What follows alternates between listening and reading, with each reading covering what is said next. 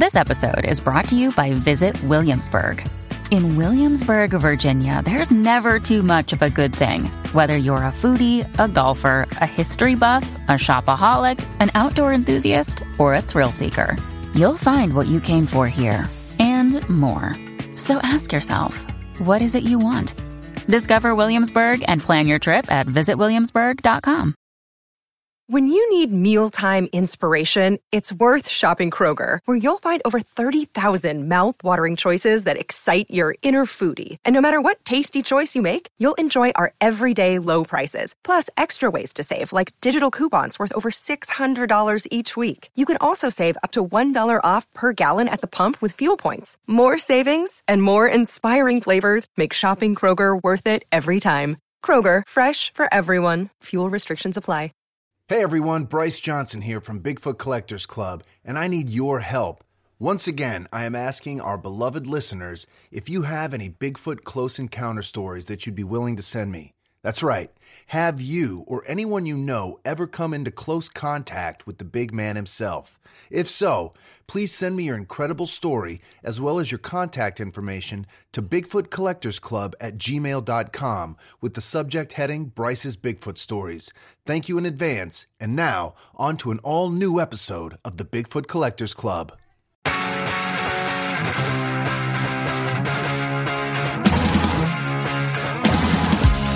It's Bigfoot Collectors Club with Bryce and Michael.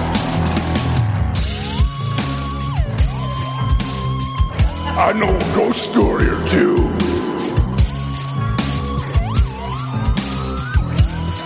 Let's do this.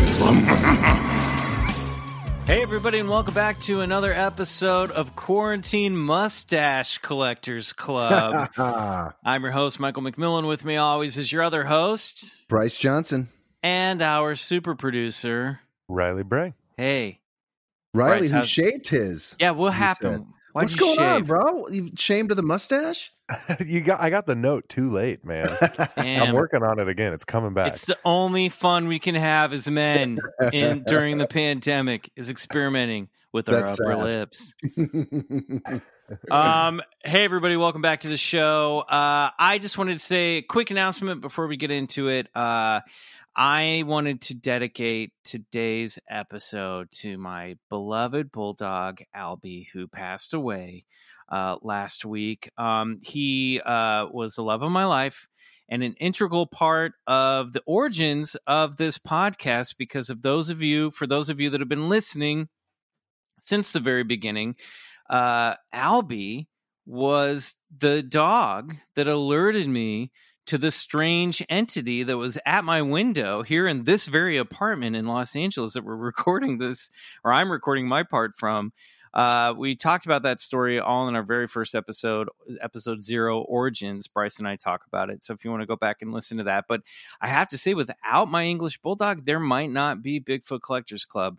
So uh, I know he's with us on the other side, and I want to thank all of uh, our listeners and our supporters on the other side who have written in um, this week and posted on my personal Instagram uh, memorial to him.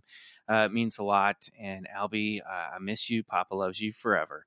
Um, so that Mhm. being said, thank you to Albus and thank you to the listeners. And let's get on with today's episode because you guys, I'm so excited. These guests. Yeah. Oh boy. I've been trying to get them on the show for two and a half years. Uh, you may recall them as the co hosts of the wildly popular podcast Bizarre States.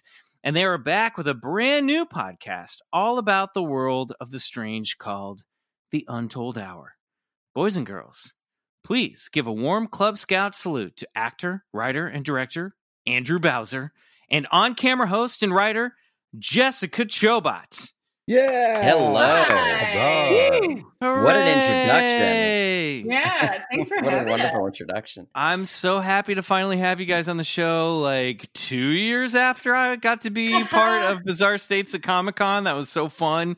Um, boy, I mean, this episode could last hours. I know you both have better things to do, so we'll try to keep it tight. But um, I'm very, very happy to have you guys on the show.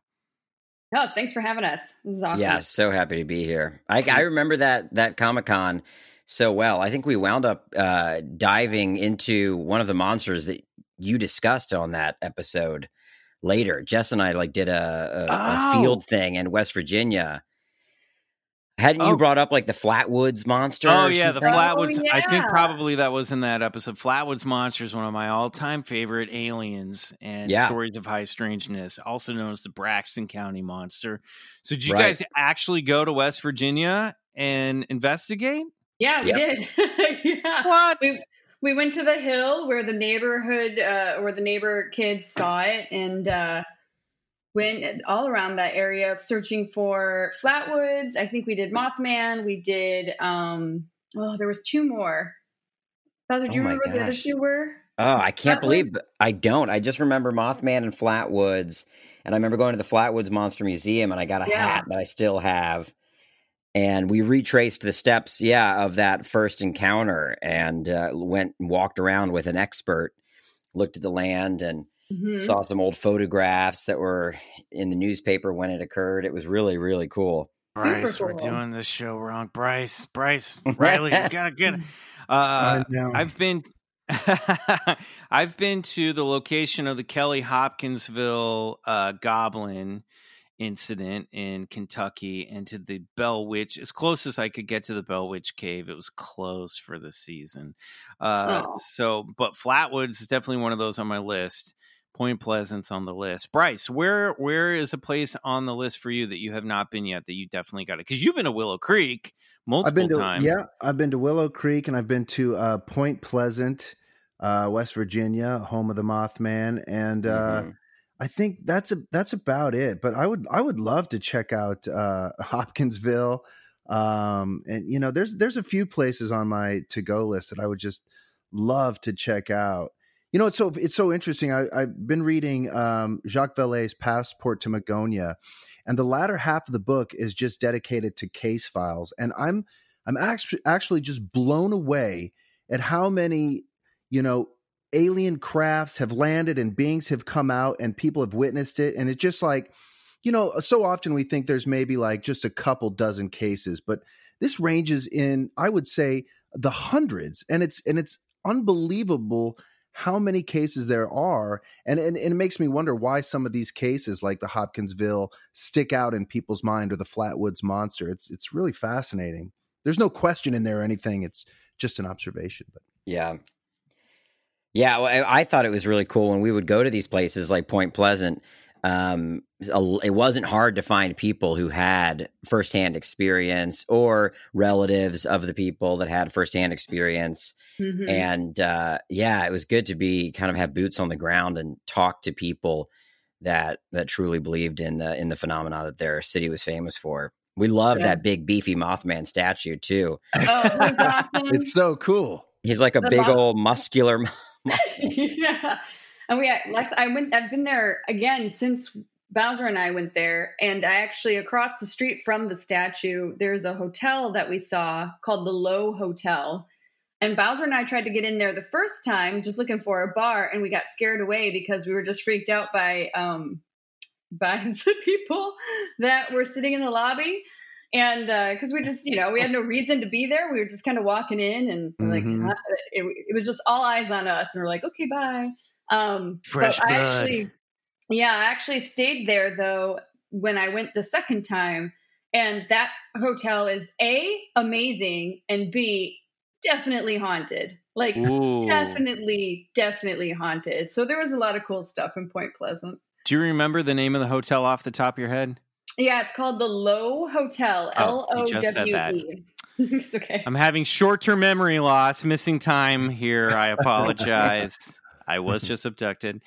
Um, we got to check that out. There was an awesome hotel that I went to in Albuquerque, no, uh, Tucson, uh, Arizona, uh, called the Congress Hotel, I believe. And it was one of the craziest, most haunted hotels uh, I've been to. I love, I love just riding into town on a road trip or some work trip, and then you come across like a place that is very, very spooky. I'm sure that's got to be one of the best thrills for the two of you as well. Oh, yeah. That's like my favorite thing to do.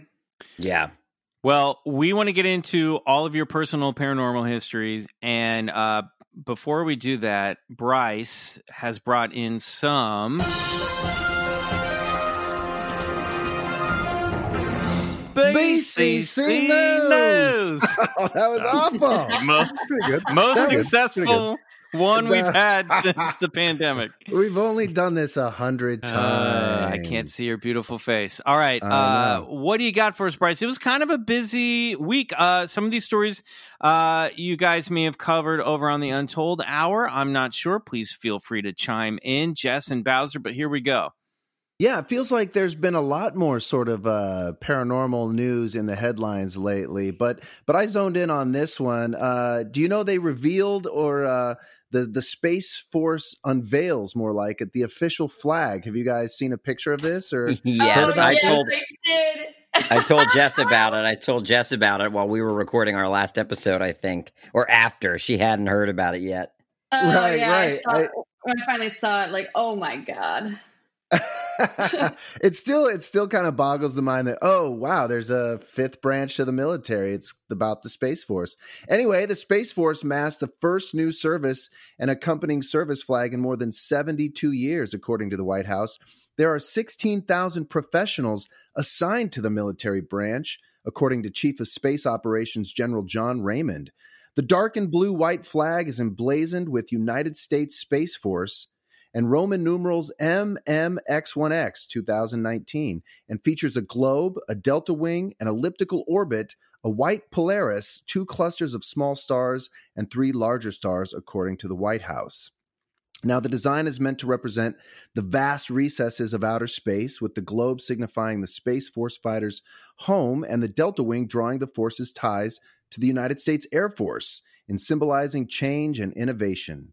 Uh, the elliptical orbit is meant to signify defense and protection, as well as interagency cooperation and allied partnerships. And the white Polaris represents the force's constant vigilance.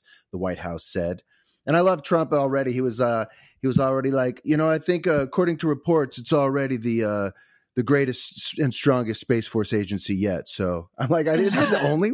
Isn't it the only one? I mean, but uh, also, isn't it just a ripoff of the Federation logo from Star Trek? Like, Yeah, It's- I was yes. gonna say it, very it looks reminiscent. like uh, it looks like um, early concept art for like Mass Effect or something.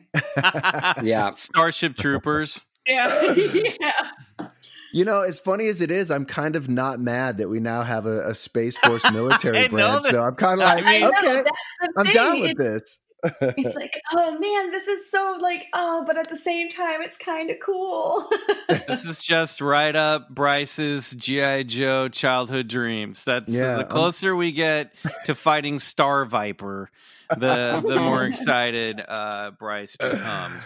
I'm kind of down for it. So uh, yeah, it's uh, it's a cool flag, and I'm I'm curious to see what the uh, what the uh, uniforms are going to Pretty look cool. like. I like it. Oh, well done. um, speaking of space and military branches, Bryce, I don't know if you uh, brought this story in, but uh, from CNN, newly released incident reports detail the U.S. Navy's UFO encounters. No, Check I've, I heard out. about it. I haven't checked it out. Please do tell. So this dropped last week, and this is all in response to the Pentagon coming out and saying, "Yeah, yeah, yeah, those videos from 2017 and all this stuff. The, that's all; those are all real videos." So, uh, Yep. This is from out of Washington. Newly released hazard reports detailing encounters between U.S. Navy aircraft and unidentified aerial phenomena reveals details about incidents that were thrust into the spotlight when the Pentagon officially declassified and released videos of three encounters last month. The unknown aircraft appear to be small in size, approximately the size of a suitcase, and silver in color. One report describing the incident from March 26, 2014, said during that encounter, one of the Navy FA 18 jets passed within 1,000 feet of the object, but was unable to positively determine the identity of the aircraft. The report added, saying that the U.S. Navy pilot attempted to regain visual contact with the, with the aircraft, but was unable. So on Wednesday, CNN obtained the Navy Safety Center documents, which were previously labeled for official use only. They followed the Pentagon's official release late last month and uh, had previously, uh, and, and the videos that had previously been made public. By a private company, which we know is To the Stars Academy. The reports were first published by The Drive, a website covering auto news and military issues, which obtained the documents through the Freedom of Information Act. So basically, the story goes on to say that what the Navy has officially classified these objects are are unmanned aerial systems, UAS, or drones. Now, according to another incident report from November 2013, a Navy FA 18 pilot was unable to visually acquire the small aircraft. The aircraft had been approximately five foot wingspan and was colored white with no other distinguishable features. So they're basically putting them under the category of drone, but they don't know who is manning these drones, who's mm. controlling them. So it all kind of comes back to UFO at the end of the day. Um, uh, one of the reports says in many the, the report says in many ways drones pose a greater midair risk than manned aircraft. They're often less visually significant and less radar apparent than manned aircraft. But uh, you know, as the article says, the truth is out there. Uh, and they're still referring to them as aircraft in these reports instead of some type of mm, interdimensional uh, intelligence, perhaps. Light but uh, just another, yeah, just another uh, uh, a drop in the bucket of whatever slow, slow disclosure is currently taking place. I love the fact that Tom DeLonge is still involved in all of this. I mean, if oh, you for sure. if you told me that when I was a teenager listening to his music, that one day when the government finally starts to release things about UFOs, that he would be he, heading up a company or you know an academy about ufology. uh, yeah, I just I would have been like, well, that's not real. And they're yeah. like, no, no, no. The guy from Blink One Eighty Two was really serious about all the alien stuff. Oh, okay. I mean, they mention him great. in this art later in the article, and like, I mean, this is only helping to keep whatever that is alive, in my opinion. Yeah. I mean, they're definitely going to be able to sell it at least one TV show based on all of this stuff. So, right.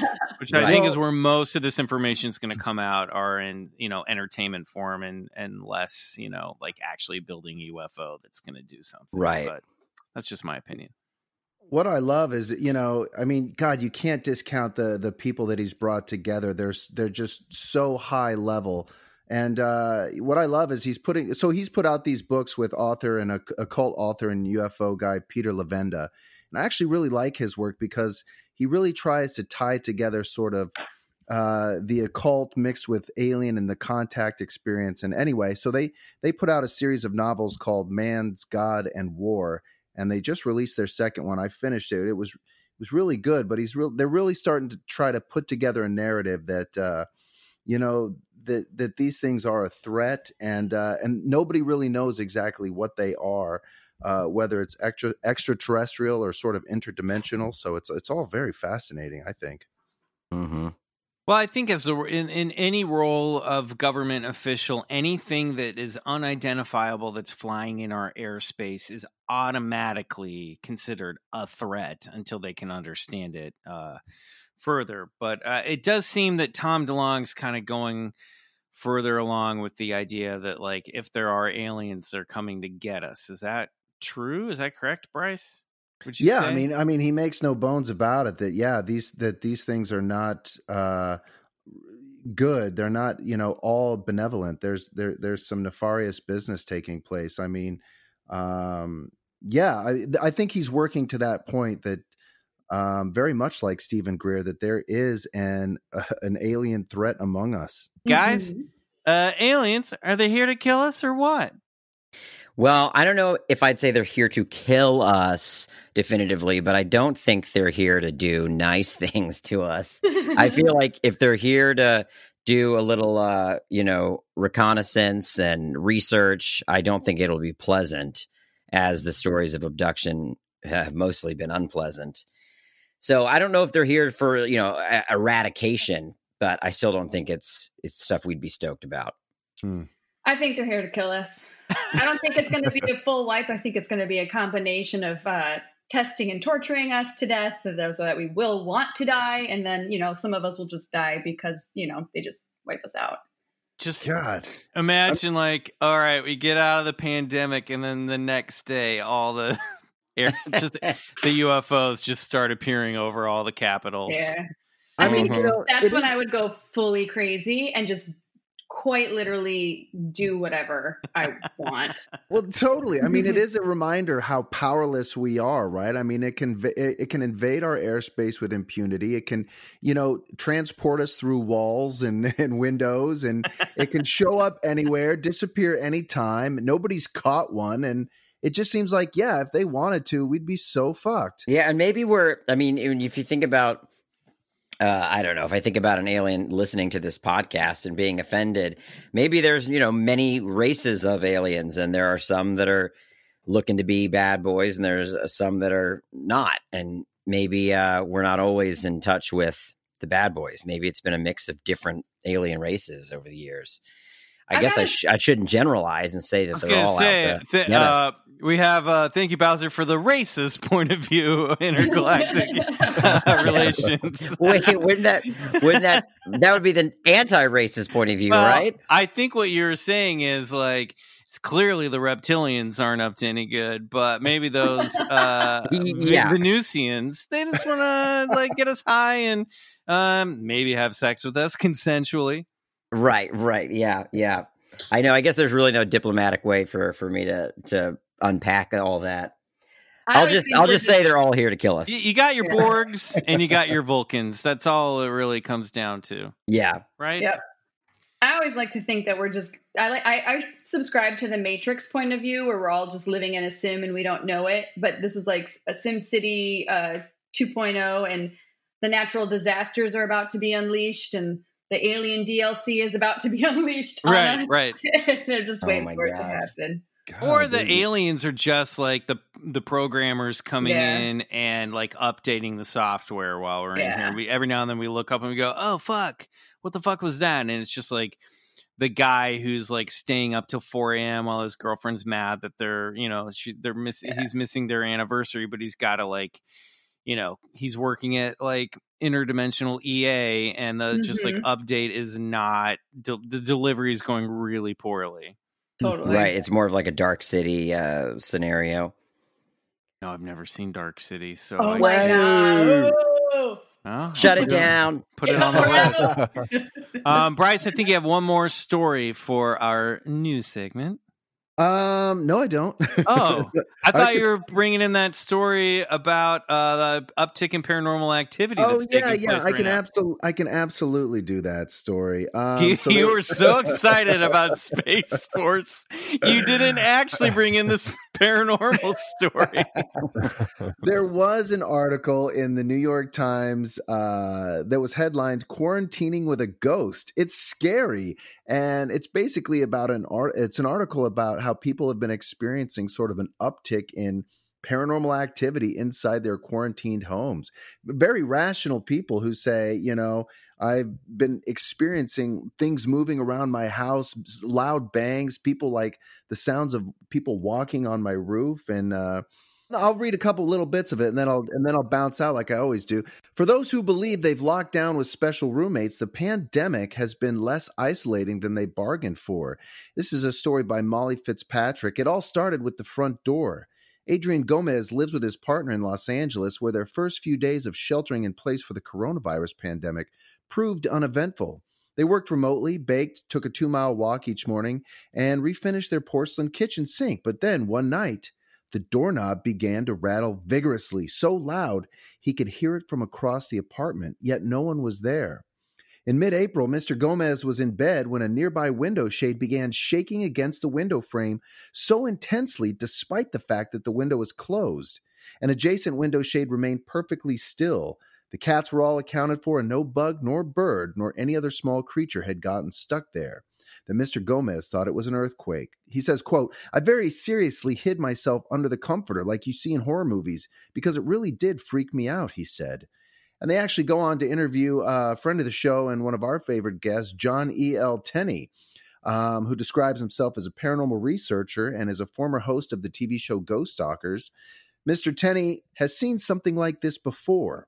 In 1999, immediately before Y2K, he witnessed a spike in reported ghost and poltergeist activity, as well as UFO sightings, which, in his experience, are also on the rise in this very moment. It does seem to have something to do with our heightened state of anxiety, our hypervigilance, he said. Mr. Tenney has no doubt that the vast majority of these cases in his inbox are completely explainable in nature. When the sun comes up and the houses start to warm up, they're usually at work. They're not used to hearing the bricks pop and the wood expand, he said. It's not that the house wasn't making those sounds, they just never had the time to notice it. Um, so he's saying, yeah, just a lot of people are at home and are, uh, but that doesn't that doesn't explain window shades flapping and and you know uh, doorknobs shaking vigorously. That doesn't happen when a house And the article goes on to talk about more and more people having these weird experiences while Yeah. in quarantine. I love Uh, it, man. I, I think there. I think he's onto something, man. I do think there's like an uptick in in sort of paranormal activity, and I know I've been seeing UFOs, and it's funny. A friend of mine, uh, he's been sending me these videos, Mike. He's like, I've got no one else to send this to, but what is that in the sky? And I'm like, uh, I don't know, man. Looks pretty interesting to me. Um, so yeah, I think people are seeing all different kinds of shit, man. Could it also be that just that uh, you know people are are home and they're bothering these ghosts because they're just they're not giving them any space. You know, my cats feel that Like way the about me. I think. pissed, yeah. yeah, yeah. Uh, Everybody's just a little agitated with each They're other. like, this is my Ellen time, and you are Right. watching your 10th episode of British Bake Off. right. Yeah, I'm going to mean, I'm shake a- this window now.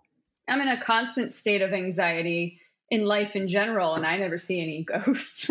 Like, True. like, dang it! I mean, I've had a couple weird things happen, but but I've never seen an actual apparition. Well, that's the perfect segue. Can you guys tell us a little bit about how you kind of got into this subject and what sort of personal paranormal experiences you guys have had? Well, I think that is a great teaser question, but we're going to take a quick break, Bryce. And then when we come back, we're going to ask them all about that. Great. Ooh.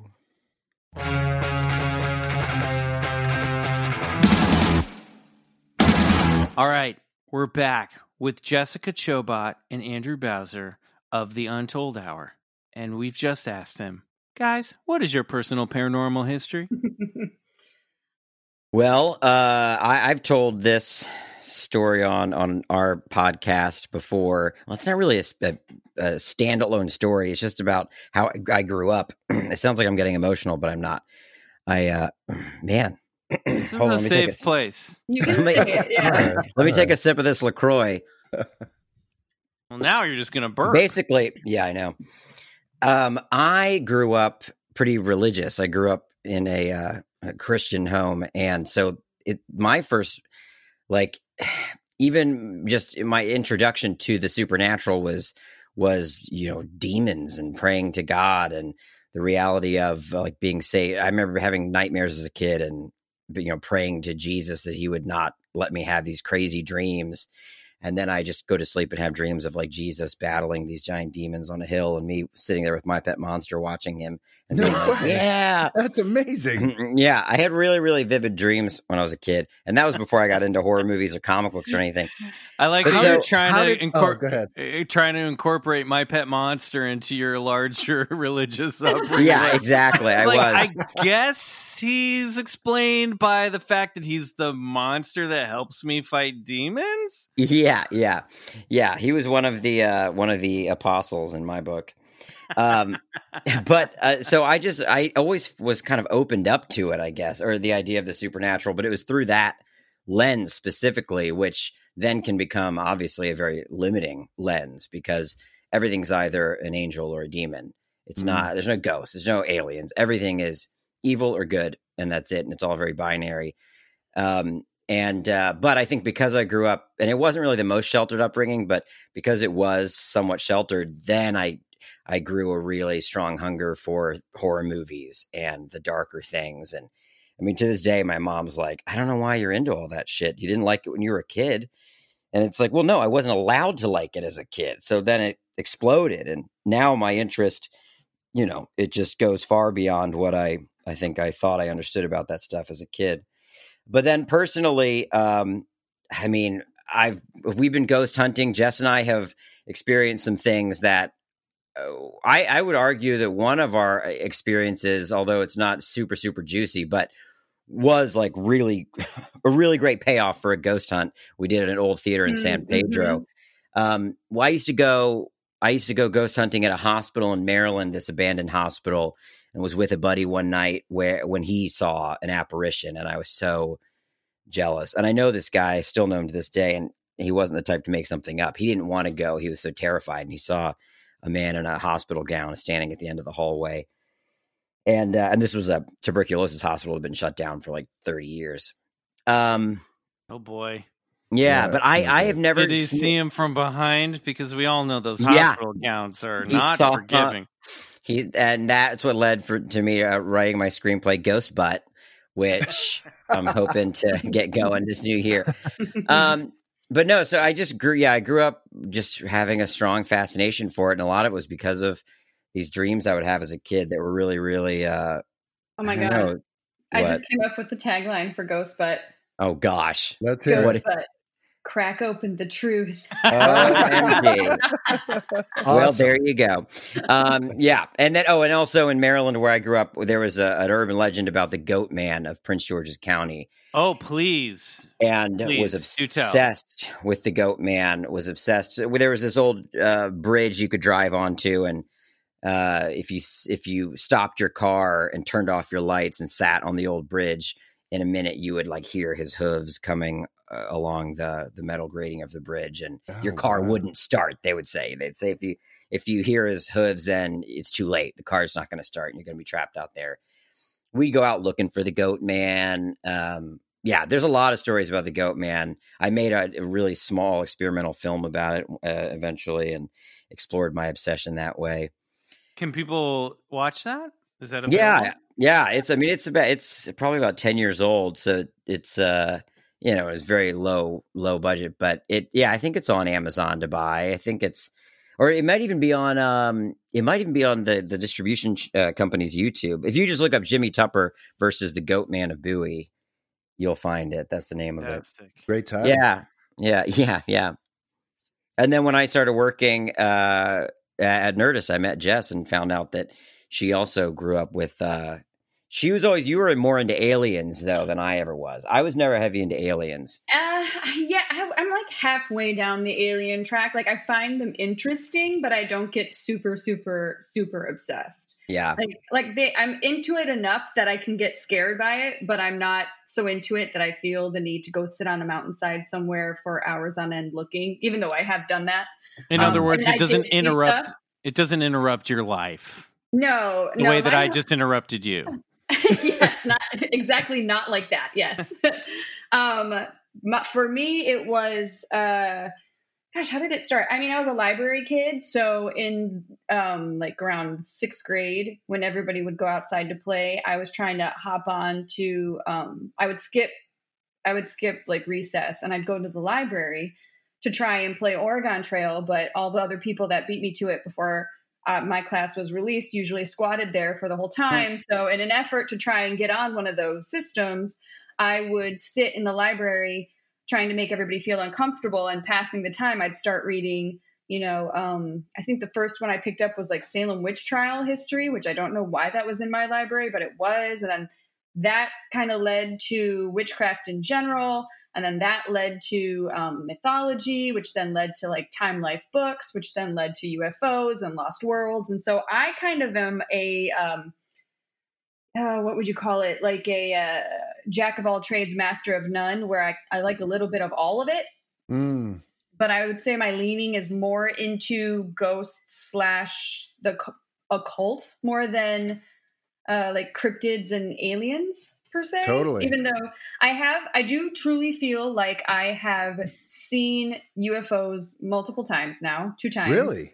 yeah, once was I was uh, I used to go to uh, college out in Ohio, and my parents lived in Michigan, and I would it's a two lane highway, and so anytime I would try to visit, I would go really late at night so that I wouldn't hit any traffic because you would always have this kind of like pop up uh, construction that would block all everything for miles. So I'd wait, and I would drive by myself, and so I was making that trip, and right around the Toledo area where it basically you pass Toledo heading into Ohio, it goes into just flat farmland as far as the eye can see. There's nothing out there, or at least not that I was aware of. It's just empty and and super dark. Like the only thing you have that has any lights on it is occasional um, your headlights and occasional lights above the highway during an overpass, and that's it. Everything it's just black.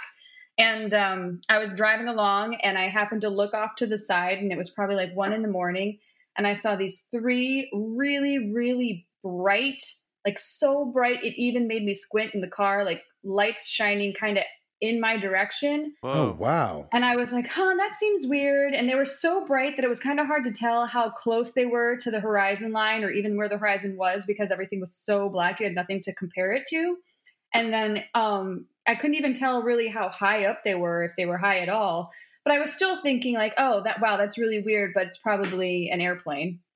And right when I was thinking, wow, but that airplane's really bright, uh, the top, the it was kind of in a triangle formation. The top light flew straight up, and the two lights on the side flew in opposite directions so quickly that I couldn't even really see them move. I could only tell they moved because I could see the light trails that they left behind. Whoa. Oh my god, that's And a so great was- sighting.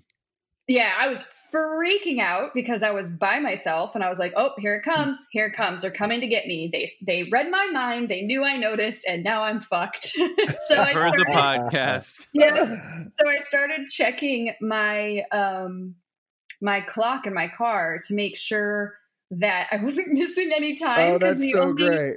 Reference I had to any of the alien stuff at that time because this was like what mid 90s Yeah. was um or early 2000s was uh actually no it'd still be the 90s was um like fire in the sky uh you know close encounters. X Files had a big Yeah. missing time stuff. cocoon. I was like man what?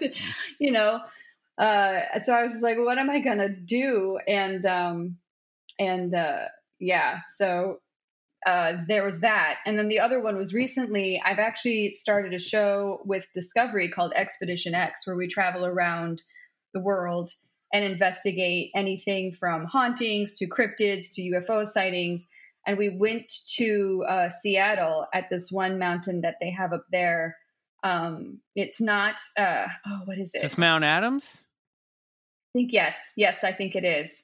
And uh, well, there's Rainier, Mount St. Helens. Is I Mount think Adams? it's Adams. I think it's Adams. That was the one Jim Perry talked about on the show, correct, Yes. Bryce? Mm, yeah, I think it was. Yep. Yeah, I th- where they pretty much see UFO sightings every night, and there there's some people that suspect there is an actual like UFO hangar at the top of the mountain.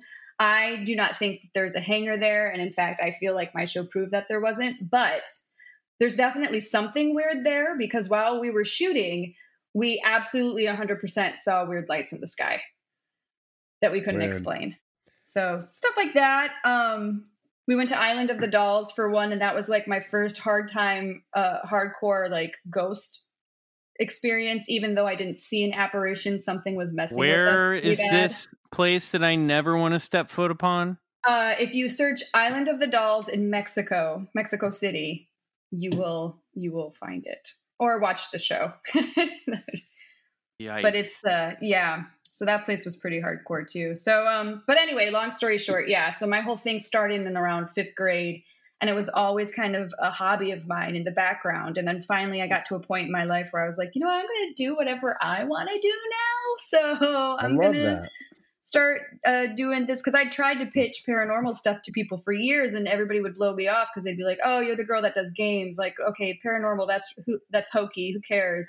And I'm like, no, but I care. And then finally, I ran into Bowser over at Nerdist, and we both agreed, like, let's just do a podcast and, and have fun with it, and at least we can scratch the itch that way. And that's what we did. And I think were- when we when we started that, there was a no ghosts rule over there. Yeah, You yeah, remember yeah. that, Jess? Because someone in Yeah. production like had worked on one of the ghost hunting shows, and it was like no ghost stuff, no ghosts. So it was difficult to get it going. Yeah, as fun as my yes, I feel like for Bowser and myself, uh, you know, and this is kind of me speaking for you, Bowser. For by all means, feel free to tell me uh, to be quiet. But I feel like for us, like we always get the job done, but it's not without crawling over all of the possible rocks and and impediments that are placed in our way, I feel like we're constantly climbing uphill. And we always get it accomplished, but it's like, geez, man, why isn't anything just a little bit easier? Yeah, for sure. Well, at least it sounds like you guys have the partnership that helps you overcome those kind of situations, which is really great.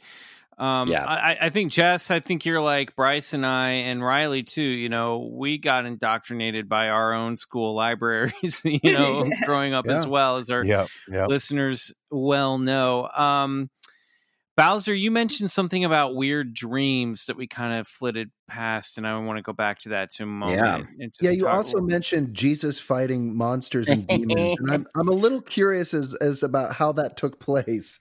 I would love Well- to hear the logistics of that. Well, I think uh, I started having these really. Vi- I still have incredibly vivid nightmares, like uh, pretty much every night, and and like has been written about with the pandemic, they've they've gotten worse. I don't know if you guys have read any of the articles about why our brains are kind of generating these incredibly vivid nightmares, but it's basically as simple as we're not being stimulated during the day as much as we used to Hmm. with environmental change or just activity change or any kind of change. So then we go to sleep and our brains are just on overdrive. And that's definitely been happening.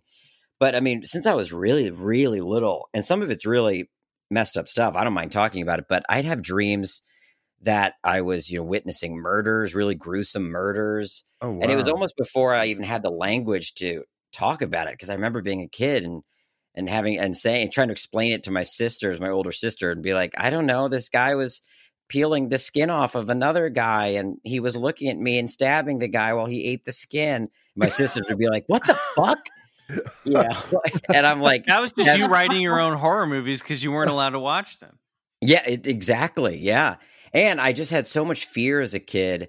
And I think a lot of it was, I mean, I don't know, maybe the religion stuff was also to try to help me get over my fears, but it also indoctrinated me with a lot of fear. Sure. Um, you know, fire and brimstone and all that stuff. So, um, so I don't know. So there was the, then I just started blending the two and I, yeah, I, I really got obsessive. I think now as an adult, I know it was, it was a little OCD uh, with praying and memorizing Bible verses and going to sleep and thinking like, well, if I can just focus on this enough, then that bad stuff won't happen in my in my dreams. And so I've had numerous dreams where weird shit was happening, and then you know angels would come in or Jesus would come in, and it would blend into my other shit. Like I remember having a dream about the Ghostbusters being like basically it sounds like it was going to be the plot for the Ghostbusters, the the third one that Dan Aykroyd had written, because it was basically they were going to hell to get one of uh, their own back or something like that. No and I'd have these incredibly vivid dreams where the stuff I loved from pop culture would bleed into this, you know, I don't know, this uh, impressionistic view of of of what I'd gained from religion and from Bible class and stuff like that.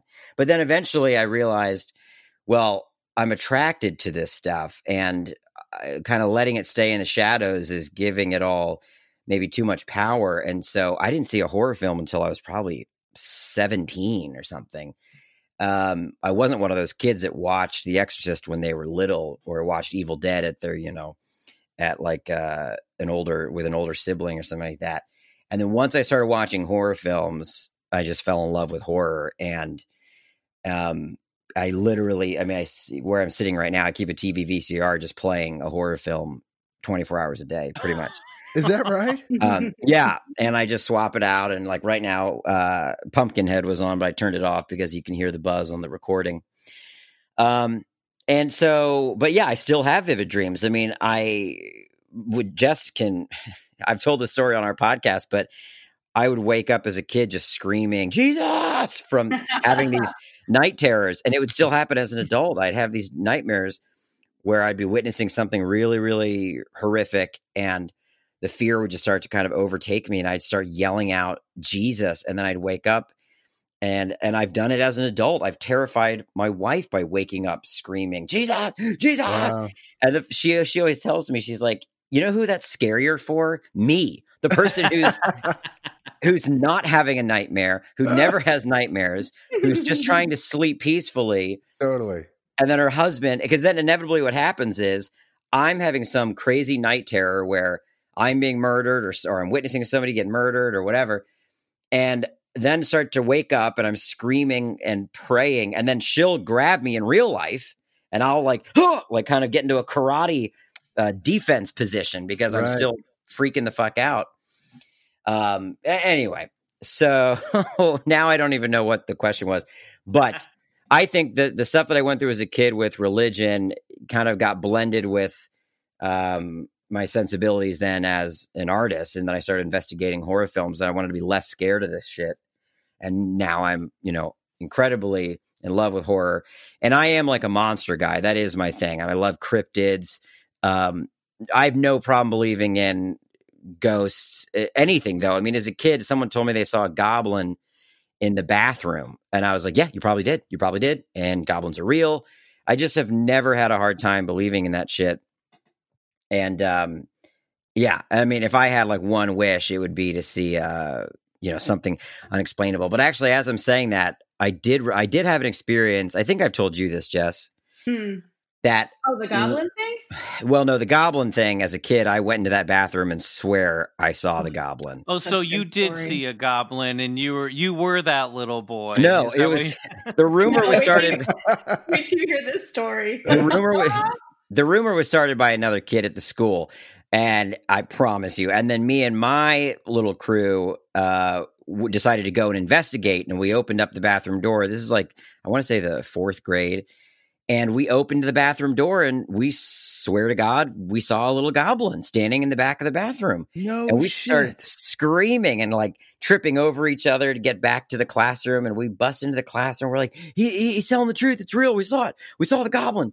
And I mean, we were uh, we were riding high that night. I remember going to the grocery store and running into a, a buddy of mine who had missed school that day. And I was like, bad day to miss, Alan. We saw the fucking goblin. you So- fucked up, Alan. Yeah. You fucked up bad. it's like, that's on you. And me, Do you remember then, what uh, the goblin uh, looked like there? Yeah. Oh, I could draw him. He was he kind of looked like a ghoulie, but it was before I'd seen ghoulies. But stout, green, bald, kind Ah. of stocky. But here's the funny thing. So like then- uh, Jason Alexander and body paint. Exactly, exactly, exactly. I went back and told all the kids that I was like, it's like Jason Alexander in body.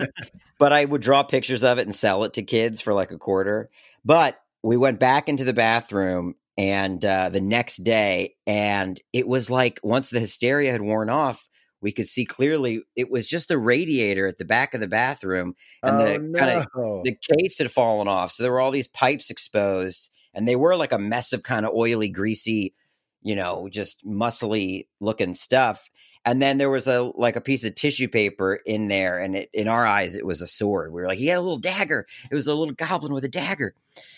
Um, so that was an instance of us overreacting. But then as a teenager, my now wife, we were driving really late one night through this uh through a parking lot to cut through to get to her neighborhood. And uh there was a, a man at a four-way stop getting out of his car. And my wife and I, well, she was my girlfriend at the time, we both look over at him. And I still to this day can't explain it. This guy looked at us, and as we looked at him, my eyes, I couldn't I couldn't not see what looked like a zombie standing there. This Mm. guy looked like his flesh was falling off, eyes sunken Mm. in his face. It look it my mind was having a hard time rationalizing what I was looking at. And he gets out of his car and he looks over at me and my girlfriend in the car. And after a couple beats of kind of trying to, you know, uh, figure out what the fuck I'm looking at, I look over to my girlfriend and she says, What the fuck is that? And then once I realized she also couldn't figure out what the fuck we were looking at, I was like pedal to the metal and just tore out of that parking lot. Whoa. And to this day, we don't know what that was.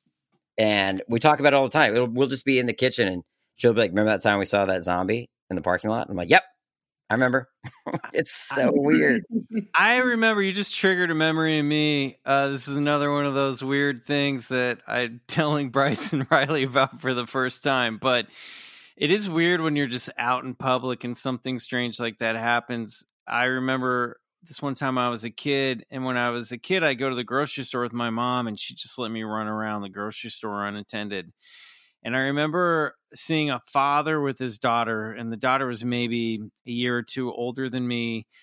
And I remember looking at this little girl, and her eyes, where her eyes should have been, were this bright neon green, almost as if she were Hmm. wearing like contact lenses that covered her entire eyes. And I, I remember it just freaking me out, and I ran away, and I like haven't thought about it in years. And maybe she had some implants in or something. I don't know, but it was one of the like what what was that? I don't I've never heard of anything like it. I've never seen it since. Dude, I I've I think I've told this story, Jess, but I also was probably I was delicately telling it because it, it involves a kid as well. But I was a kid at the same time.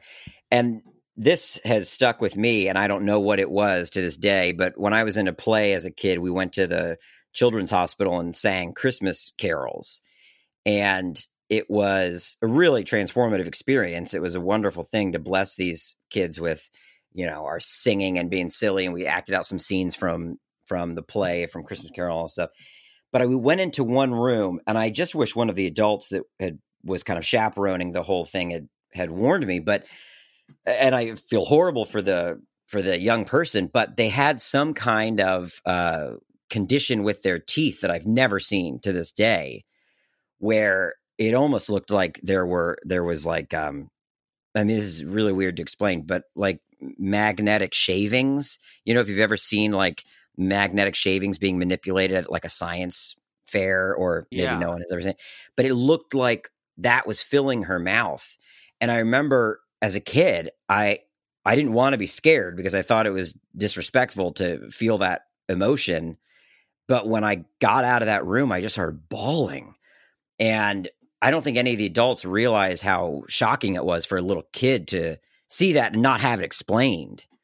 Have it just be like, this is, uh, you won't be able to, you know, define this, but here you go. And that always, yeah. God, I it, it- it's all so weird. It does it does kind of go with Jessica's simulation theory that these things are just you know maybe sort of planted in our lives to like spark something or to spur us on or they do seem like you know glitches in the matrix for lack of a better term. Right.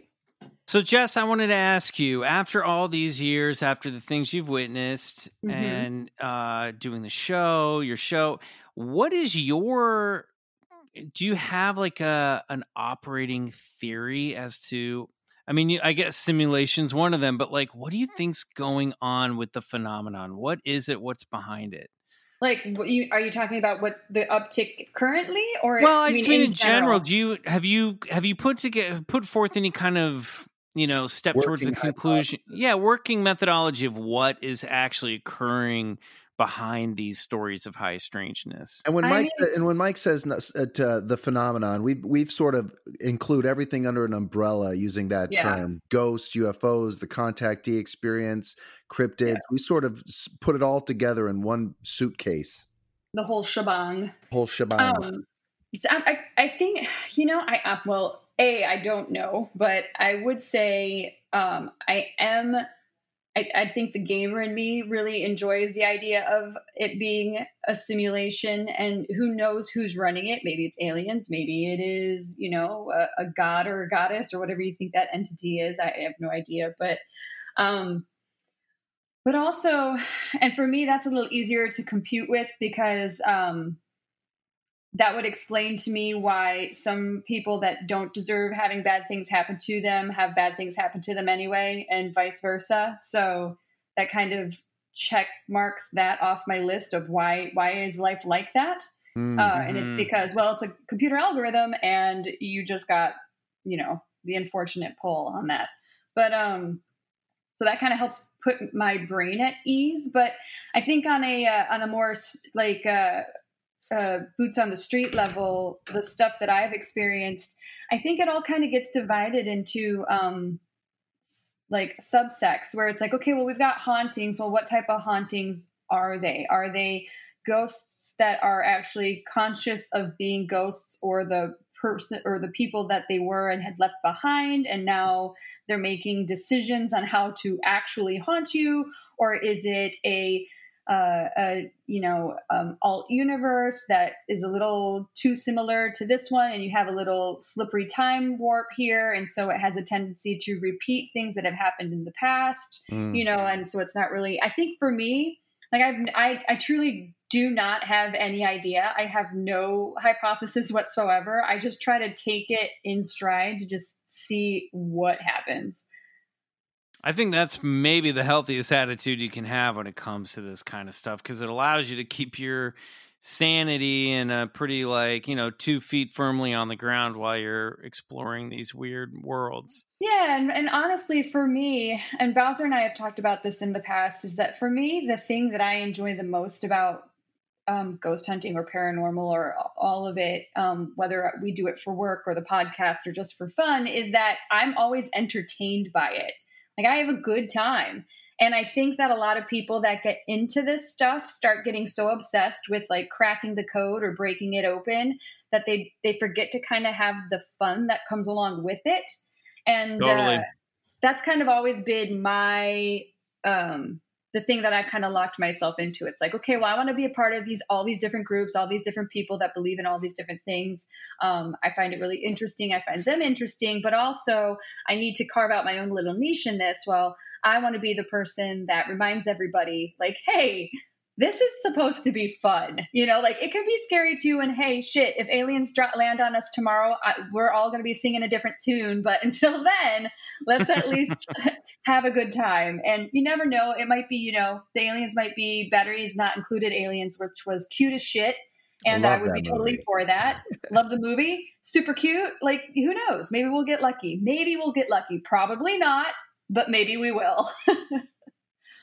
Like love I, always that. say, I'm here for the stories. Yeah. I'm here for the stories. And I'm also here for the history. That's the other flip side, is that a lot of these places, in particular hauntings, um, a lot of these places, the reason they are such hotbeds and people keep saying they see or experience things there is because there's a great deal of history there as well that can be verified. And the history is just as interesting to me and just as exciting as the actual ghost stories themselves. Well, So even if I don't have an, a ghost experience, I still enjoy reading up on the place. uh, Jess, I'm I'm just champing at the bit over here because you could have not set me up better for tonight's story of high strangeness. But before we get to that, we have a game that we like to play with all of our guests. I'm going to go down a list of phenomenon and uh, rapid fire style, and uh, you guys can uh, answer at the same time or however you want to time this out. Uh, I'm going to say something. If you believe in it, you say believe it. If you don't, you say bullshit. If you're somewhere in between, you have to say believe it or bullshit. Got it? This game is called Bullshit. Or believe it. All right, Jess, Bowser, on your marks, get set, ghosts, Believe Believe it. it. UFOs, Believe it. Believe it. Bigfoot, Believe it. Uh, believe it. Oh. little gray aliens, Believe it. Believe it. out of body experiences, Believe it. Believe it. demonic possession, Believe it. Believe it. the Bermuda Triangle. Mm, don't really believe it. Don't really Yeah. believe it. Bullshit. Just say Bullshit. bull- Bullshit. bullshit. Bullshit. I forgot. Yeah, bullshit. Bullshit. You guys said believe it so Well, much, like, you forgot are what the other talking option about, was. like, are we talking Bermuda Triangle natural phenomena, like weird, creepy natural stuff, or are we We talking can, co- Bermuda we can Triangle? come back. like, We can come back and discuss it. We're talking classic Bermuda Triangle. Classic Bermuda Triangle. I'm saying bullshit. Right. Alien abductions. Believe it. Believe it. Loch Loch Ness monster. Ooh, believe it. Want to believe it so bad. It. Time travel. Ooh. Believe it. Uh bullshit. Ah, Mothman. Mothman. Oh, believe it. Bullshit. Reincarnation. I'm kidding. Believe it. Uh, reincarnation. Oh God, I hope not. I'm gonna say bullshit just because I don't Believe it. back. ESP. Believe it. Believe it. Haunted houses. Believe it. Believe it. The Illuminati. Bullshit. Mm, bullshit. There's a face on Mars. Bullshit. Bullshit. Skunk ape. Bullshit. Believe it. Heaven. Nice. Oh, what'd you say? Heaven? Heaven. Oh yikes! Ooh. Ooh, believe it. I guess I don't. I don't know that I can You get know, that I'm out of my system. it. I'm gonna believe it too. Hell, Bullshit. And I believe it because I try really hard not to go there. sea and I'm a little worried that it's not gonna work out. Sea serpents. Uh, believe, believe it. it. Jess, I think you're fine. Poltergeist, Believe, Believe it. it. Chupacabra, Mm, believe it. Believe it. Atlantis, Believe Mm. it. Oh yeah. I nah bullshit. life on other planets, Believe, Believe it. it. parallel dimensions, Believe it. Yeah. Believe it. The apocalypse, Oops, Don't believe, it. Bullshit. Huh. life after death, Believe it. Oh, uh, bull- I don't know. Bullshit. Okay, all right. Yeah. you guys made it through. That was very interesting. Um, first of all, I want to say congratulations on being, I believe, the first guest who did not question me when I said there's a face on Mars. yeah. Uh, okay, I got two for Jess. Bigfoot, you hesitated on. Uh, it was an un- that one was an unintentional hesitation. Okay. Um, I think I'm so. I have a yeah pop culture Bigfoot like Harry and the Hendersons kind of Bigfooty. No, but Bigfoot as in like, is there an animal hiding out in the forest or jungle somewhere out there that has not been identified yet? Uh, yes. Fantastic. Right. Um, and then Mothman, were you really? Did you feel peer pressured into saying believe it because you said bullshit at first? Well, I don't know because I do love Mothman. Out of all the cryptids, he's my favorite, and he has a lot of um of uh, actual like accounts that people have seen and come, you know, the entire town. And I've been there and I've seen it, and I have heard these people talk, and I believe them. Plus, he's buff as fuck. But I Yeah. don't. But I don't. After seeing that statue, that kind of throws me off. So I do. I think that there was a big fucked up like animal monster in the sky. Yes. Do I think it looks like the statue of Mothman is like this buff like lifter from Gold's Gym with wings? No. No, no, I agree. The statue is a little different than what I've The Yeah. statue, and especially when you see the backside and you're like, that's a tight ass. Then you're like, That- I can't, this is, no, this is so, like, I can't, uh, no. It's like the the person sculpting it got distracted halfway through, and it's like he, got- he kind of that statue looks like Buzz Off from He Man. He's like Yeah. not quite Mothman. It's true. Um, it's thick yeah, so I would say uh, uh, actual first person accounts, Mothman, yeah. Uh, statue Mothman, while I think it's a great statue, statue Mothman, not so much. fantastic. Yeah, that story that we heard where that where the guy said he could have reached out and touched him, he was so close to him. Do you remember that, Yeah. Jess? Yep. Yeah. Whoa, do uh, Yeah. we we're, we're, we we got more to go, but let, let's hear this real quick. Give us that anecdote. Well, I think it was secondhand. I think the I think we were being told a lot, a couple different stories by the guy that runs the Mothman Museum, right, Jess? And then he told us about this young couple that encountered him in a uh, kind of an abandoned industrial area, the TNT factory, right? Yeah. Yeah. And, And- we're, oh, sorry, go ahead, Bowser. Oh, and, ju- and just that it like chased them, and then they wound up up on this catwalk and uh, got so close to him, he kind of kept cutting them off at the pass. Every time they'd come turn one way, he'd be there, and then they'd double back, and he'd be there. And he said at one point he was so close that he he said I wanted to reach out and touch him because I knew if I if I did, then I'd have proof, I'd feel it, and I'd there'd just be something practical to kind of hang my hat on. But instead, they just ran and they got away from it. which is smart. I don't And- and remember who having it gone- was, but Yeah, and having gone back there, so we went to the TNT area when Bowser and I first uh, visited Point Pleasant, and we found um, we found a few of the spots. But having gone back there a second time um, for my other show, we actually found like we had a guide take us further in, and it is so much larger and overgrown and and screwed up. Like there's no doubt in my mind that something could hide out in that area and nobody would know. Now, whether Yeah. it is a, a natural occurring uh, animal, like the theories abound because apparently there was a lot of um, secret government stuff going on there as well. Uh, that has been uh, actually verified. And so, you know, who knows? But I could see something being out there for sure. Man, I love that. Whew, okay, well, we got to take a break, but when we come back, it's time for this week's story of high strangeness.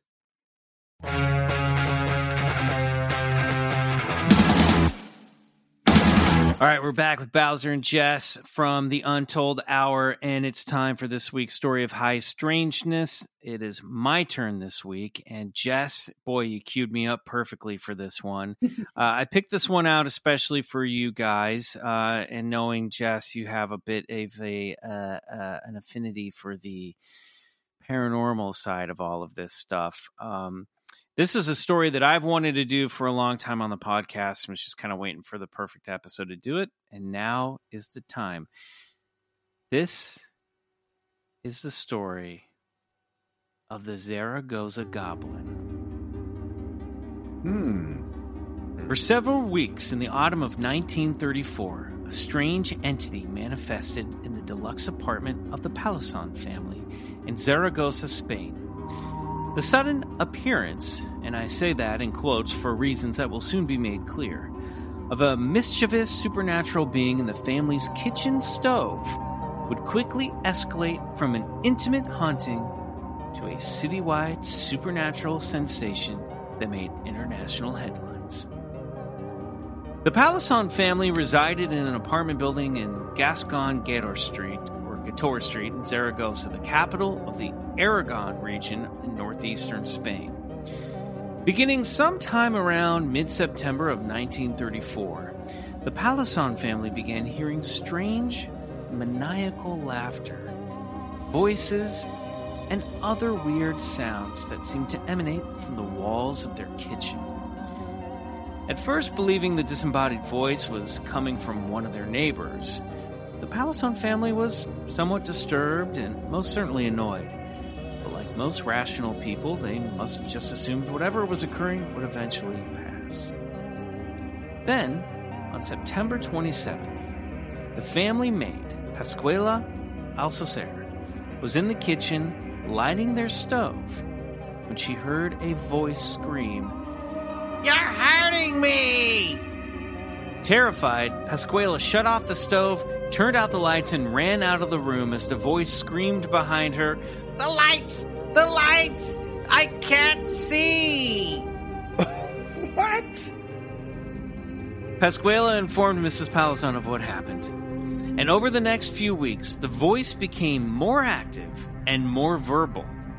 The voice would shift between pleasant to sinister it would ask and answer questions and seemed to have a fixation on Pascuala the maid.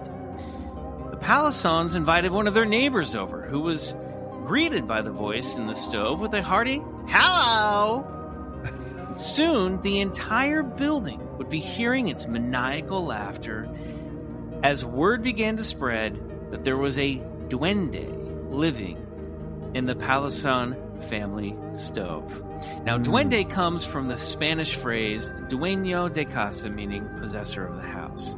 In Portuguese, Latin America, and Spanish folklore, it is sometimes it sometimes refers to an entity that is similar to goblins, pixies, brownies, elves, or leprechauns in English traditions, which is why it is known as the Zaragoza Goblin. The Zaragoza Duende, or Goblin, however, remained a disembodied voice, which led the family to believe that whatever this was was an invisible entity. It never actually took on any physical appearance. But that didn't stop a steadily growing stream of onlookers from showing up around the apartment building, hoping to catch a word from a word or two from the Duende. The Palazons couldn't rule out that this could still be some type of elaborate prank. The chimney pipe from their stove ran up all the way through the whole building. The roof where the chimney exited was high and hard to, ex- to access, but certainly it was possible that this was just a form of weird form of neighborly harassment. But by mid-November, the family had had enough, and they called the police in to help. The chief of police arrived, promptly marched over to their stove, and asked the chimney, who are you? Why are you doing this? Do you want money? I will handle this. Let me talk to the stove. And the voice answered, Now! Are you looking for a job? Now! and who are you? What is it that you want, man? Nothing. I am not a man. The police told the Palazone family to tempor- temporarily relocate to a different location in the city so they could begin their investigation. Much to their surprise, as each officer and inspector entered the apartment, the goblin greeted them one by one, calling them out by their full names, announcing their arrival by putting on a proud display of its omniscience. Hmm. When a contractor came in to investigate the walls and measure the stove, he was measuring a panel on the stove door when the goblin said, You need not bother, the diameter is six inches. And indeed, it was. By this point, reports of the goblin had reached as far as London, which called the entity in the London Times a polite Spanish ghost. A radio station in Barcelona was making plans to set up microphones in the apartment to broadcast the. Scotland Yard was even planning to swoop in and take over the investigation. Crowds by the hundreds began gathering outside the building in hopes of catching a glimpse of something strange or hearing the goblin speak. And the goblin had become a genuine public nuisance, one that the governor of Zaragoza took interest in shutting down. Perimeters were set up around the building so no one could come and go without being seen or inspected. And the entire building was scoured from top to bottom, police looking for any nooks or crannies where someone might hide to perform the disembodied voice. No prankster or trickster nor hiding spot was ever discovered. Investigators were all but baffled as to what the seemingly omniscient voice was or where it originated from. Then, is it omniscient or omniscient? I guess it's omniscient. I can say it however I want. I'm the Goblin of Zaragoza. Are you looking for a job? Now, uh, then in late November, the Goblin abruptly went silent. Two days passed, and the police decided the whole thing had finally come to an end. A priest was brought in to sanctify and cleanse the space, and the Palazons returned home. Almost on cue, the goblin's voice rang out Cowards! Cowards! Here I am! It threatened to kill everyone in the room! And it shouted at the police, I am coming! I am coming! well, the Palazon family prompted, promptly moved out. The governor's office interrogated the family. After a number of hours under examination from a psychiatrist, the governor released an official explanation for the cause of the mayhem, blaming the entire thing on unconscious ventriloquism performed by Pascuala the maid. Despite the fact that many people pointed out that she was living miles away during the entire police investigation. The family let her go they moved out of town and she moved back to her own hometown where she lived in obscurity for the rest of her life. The last day anyone heard from the Zaragoza Goblin was on December 6, 1934. Occasionally, people in the building would hear strange sounds or knocks, but the Palazon's favorite pet went radio silent and has never been heard from again. In the 1970s, the apartment building on Gascon Gotor Street was destroyed and replaced by a new building much more modern and much taller. Sign outside the front door reads Edificio Duende, or more simply, the Goblin Building. And that is Right. the story of the Zaragoza Goblin. Wow. Crazy. Excellent. Have you guys ever heard that one before? No, I'd never have heard about that. Heard of that Nope. one, but it No. sounds. Unconscious, But it sounds very familiar to. um Oh my gosh! I just Was had that it the in term? my head. Yeah, Uh, that was it. To Bell, what was it? The. Bell Witch too. very right? Similar to the Bell yeah. Witch. Very, very similar to the Bell Witch case, uh, where it started as weird sounds, then became a voice fixated on a member of the family and Yeah. sort of baffled uh, neighbors who came by and tormented them. And then in the Bell Witch case, she eventually killed the patriarch of the family, Yeah. they believe. So it's probably good that the Palazones got out of there. But Right. uh, And Yeah. thank goodness they fired their maid first before. Yeah. yeah. I mean, Oh, when it poor when you can't find a goblin, blame the woman. That's what I've always said. Right. Unconscious. Yeah. So they had Uh. the psychiatrist be like, "It's unconscious ventriloquism brought upon by uh, strange moments of stress," and she was like, "I I'm not doing that." And it, yeah, but so also it's a- stupid. Also it's it puts her in a place where she was like i it, where if she says i don't i'm not doing that because it's unconscious they can say well you're doing it and you don't even know you're Yeah. doing it right. Right. like no win for this poor woman who has been by the way was being tormented for two months by go- by a goblin you know what i Oh, mean man. hmm No, why, Uh, why would they call? Well, I guess never mind. I, I, I answered my own question. I was going to say, why would they call it a goblin and not a a poltergeist? But well, they- that's that's just I think been what it's become in translation into the English Mhm. language because duende is very often compared to a goblin, and the family thought it was probably an invisible entity that Got was it. in there. That it was actually this little trickster, a duende, this trickster kind of spirit that haunts a house. So that's kind of what they thought it was, but and it wasn't super poltergeisty either because I don't think there was there were any objects thrown around the room. It was just talking. Yeah, it was just seemed to all be coming from the stove and the chimney pipe. You know, it's one of those old fashioned wood stoves with like a metal door and then this like, you know, the old chimney pipe that uh, c- cylindrical uh, pipe that goes all the way up to the ceiling and then all the way up to the roof. I don't Um, do the throwing thing. No. but uh and then you know so they all thought it was in the stove but also Pascuala would swear it was in the walls as well but they Oh. like they had architects come in they had contractors they kind of like looked at this entire building and no one could come up with an explanation of what the cause of this thing was Probably like the neighbor kid screaming through a vent. that's what i was picturing but then also how are they naming all those police officers as they're Yeah. walking in That's you know? Weird. and and and also i feel like too like i was thinking of researching the story. I live in an apartment building. I, I if this was happening i think i think all of us would agree on the one person in this building who was doing it and it'd be me.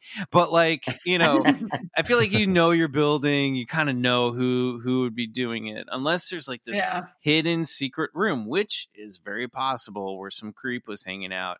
Um i don't know That's but almost worse. I'd rather have the goblin. some- it's Yeah, agreed. yeah. Either way, you still got to fire the maid. yeah. Yeah. Still Just the to maid's safe. fault. I mean, Just she showed up for work looking like that. So what did she expect? I have a really quick, funny story about a, uh, an apartment building that we thought was haunted, or that I misunderstood and thought someone thought it was haunted. If we have a few minutes, Yeah, let's do it. Absolutely. I had a, a a neighbor in an apartment building who was, I mean, full goth. Like uh, he looked like Danzig. He he would write Charles Manson in prison and get like paintings sent to him, and he collected serial killer memorabilia. I mean, the guy was just like soaking in weirdness. And one day I was leaving my building and and he stopped me and he was like, "Dude, Andrew, can you come in here real quick?" I was like, "Yeah, what's what's up, dude?" I'd never been inside of his place. He he brings me inside, and I'm seeing all this stuff, and and he's like, "So I've been experiencing something. It's kind of weird." I'm like, "What? What? What do you think's happening?" He said, "Well, there's been all this weird goo appearing on my ceiling, and it's like brown. And it's dripping down on all my records. And sometimes in the middle of the night, I'll hear something move, and I'll I'll wake up, and furniture will be in a different place. And and I've also heard whispers." And he basically starts listing off everything that you'd experience during a haunting, a poltergeist activity. And he's saying all these things. He's saying all these things. And I'll call him Sammy for the sake of the story. And I eventually cut him off. And I'm like, Sammy, w- what are you saying? Do you think there's a, a, a an unhappy spirit here in your apartment? You know, I wanted him to cut to the chase. And I also thought that's exactly where he was going with all of this. And as soon as I said that, he looked at me like I was the craziest motherfucker he had ever talked to. And he was like, What? And I said, What? Do you think that you're experiencing a haunting? And he said, What the fuck? No, dude, I think the landlord's fucking with me because she wants me and my girlfriend out because we're like two months behind on rent. Dude, what the fuck are you talking about? And I'm like, you, You're the one that writes Charles Manson in prison. I'm the weirdo. You've got like a bat tattooed on your chest with a pug's head. And I was a freak for suggesting that he was implying a haunting. I love that. That's amazing. That would totally be me, Bowser. I'd be like, "You've got a ghost," and then it turns out to be like, "No, my girlfriend's stalking me or something." right. I felt crazy. Fantastic. All right, guys. Uh, Jess, uh, Bowser, thank you so much for being on the show. It's been a delight. I knew this was going to be a really fun episode, and uh, I was right. Uh, where can people find all the stuff that you guys are working on? Um, well, you can follow the Untold Hour on Instagram at the Untold Hour, and then on Twitter, which is the Untold Hour Pod. I believe that's what I've got it as. Let me double check. Uh, Following right now. yeah, Untold Hour Pod. No the for Twitter, and then um, we roll new episodes out every shit. Every Wednesday. Okay. Oh, double feature for our, our Nice. BCC followers. Yeah, come out on I'm- Wednesday as well. Yeah. completely um i have no idea what time or day it is really right now uh so yes every wednesday we roll out with a new podcast you can find it everywhere you can find podcasts it's all across the board and uh and then if you want to follow my stuff i'm at jessica underscore chobot on instagram and at jessica chobot on twitter Where can people watch Yeah. Expedition X? Um, that is rolling out. I think the international show is currently airing right now on Discovery. And then I think it is doing reruns here in the US, um, although I don't know what times. I think it kind of just pops up when it pops Okay, up. Okay, but maybe we can find it on one of our streaming services. Yeah, or well, they're, yeah, demand. exactly. They're just the Discovery streaming service has it. Cop, copy that. Perfect. Sounds good. Perfect. All right. Uh, Bowser, anything else to plug before we go? Oh, just uh, on my socials personally, I'm on Twitter at Andrew Bowser and Instagram's Andrew Bowser Director. Great. T- well, pimp out Bowser's vids because I always watch his stuff. and I do my own comedy stuff on my YouTube channel, which is Bowser Vids Totally. Fantastic. We love it. Yeah. Um, guys, you can pimp us out by going to Apple Podcasts or iTunes and giving us a five star review. This one is uh, from Oracle Baby. She wrote Bigfoot Boys. This is hands down my fave podcast. I laugh, I learn, and I love. But seriously, these guys know what they are talking about. I love the elements of emerging research, storytelling, and diverse guests. It's also just super fun. Oh my God, that's a perfect review. Please give us one of those and maybe we will read it on the air as well. Um, all right, everybody. Uh, thanks again to our guests. I remain Michael McMillian for Bryce Johnson and Riley Bray. Until next week, good night.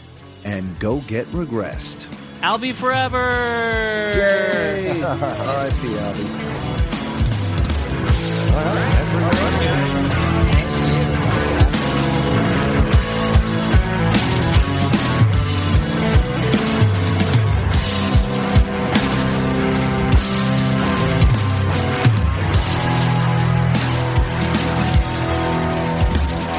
Bigfoot Collectors Club is produced by Riley Bray. Our theme song is Come Alone by Sun Eaters, courtesy of Lotus Pool Records. If you like the show, please rate and review us on Apple Podcasts. It really helps get the podcast to more listeners. To support the show, check out our Patreon page at patreon.com backslash Bigfoot Collectors Club and unlock multiple reward episodes every month. Hey guys, Heather Ashley here, host of the Big Mad True Crime Podcast. If you're looking for a true crime podcast with all of the details and none of the small talk, you have found your people. Each week, we dive deep into a new case and learn everything there is to know from getting to know the victim and the impact their case has had on those around them to the investigation into what happened to them and who is or might be responsible. And if the bad guy looks like he might drink whiskey by a dumpster or has the social skills of an ogre, we say it because we were all thinking it anyway. As the name suggests, we get big mad over true crime, and I would love to have you join our incredible community of listeners with big hearts and zero time for small talk. Subscribe to Big Mad True Crime anywhere you listen to podcasts and listen to new episodes every single Monday. In the 1970s, John Todd burst onto the evangelical scene with a shocking tale. He claimed to be a former witch involved in a then unheard of secret organization called the Illuminati and urged Christians to prepare for a violent world takeover. First of all, the number one weapon in everybody's home should be a 12 gauge pump shotgun.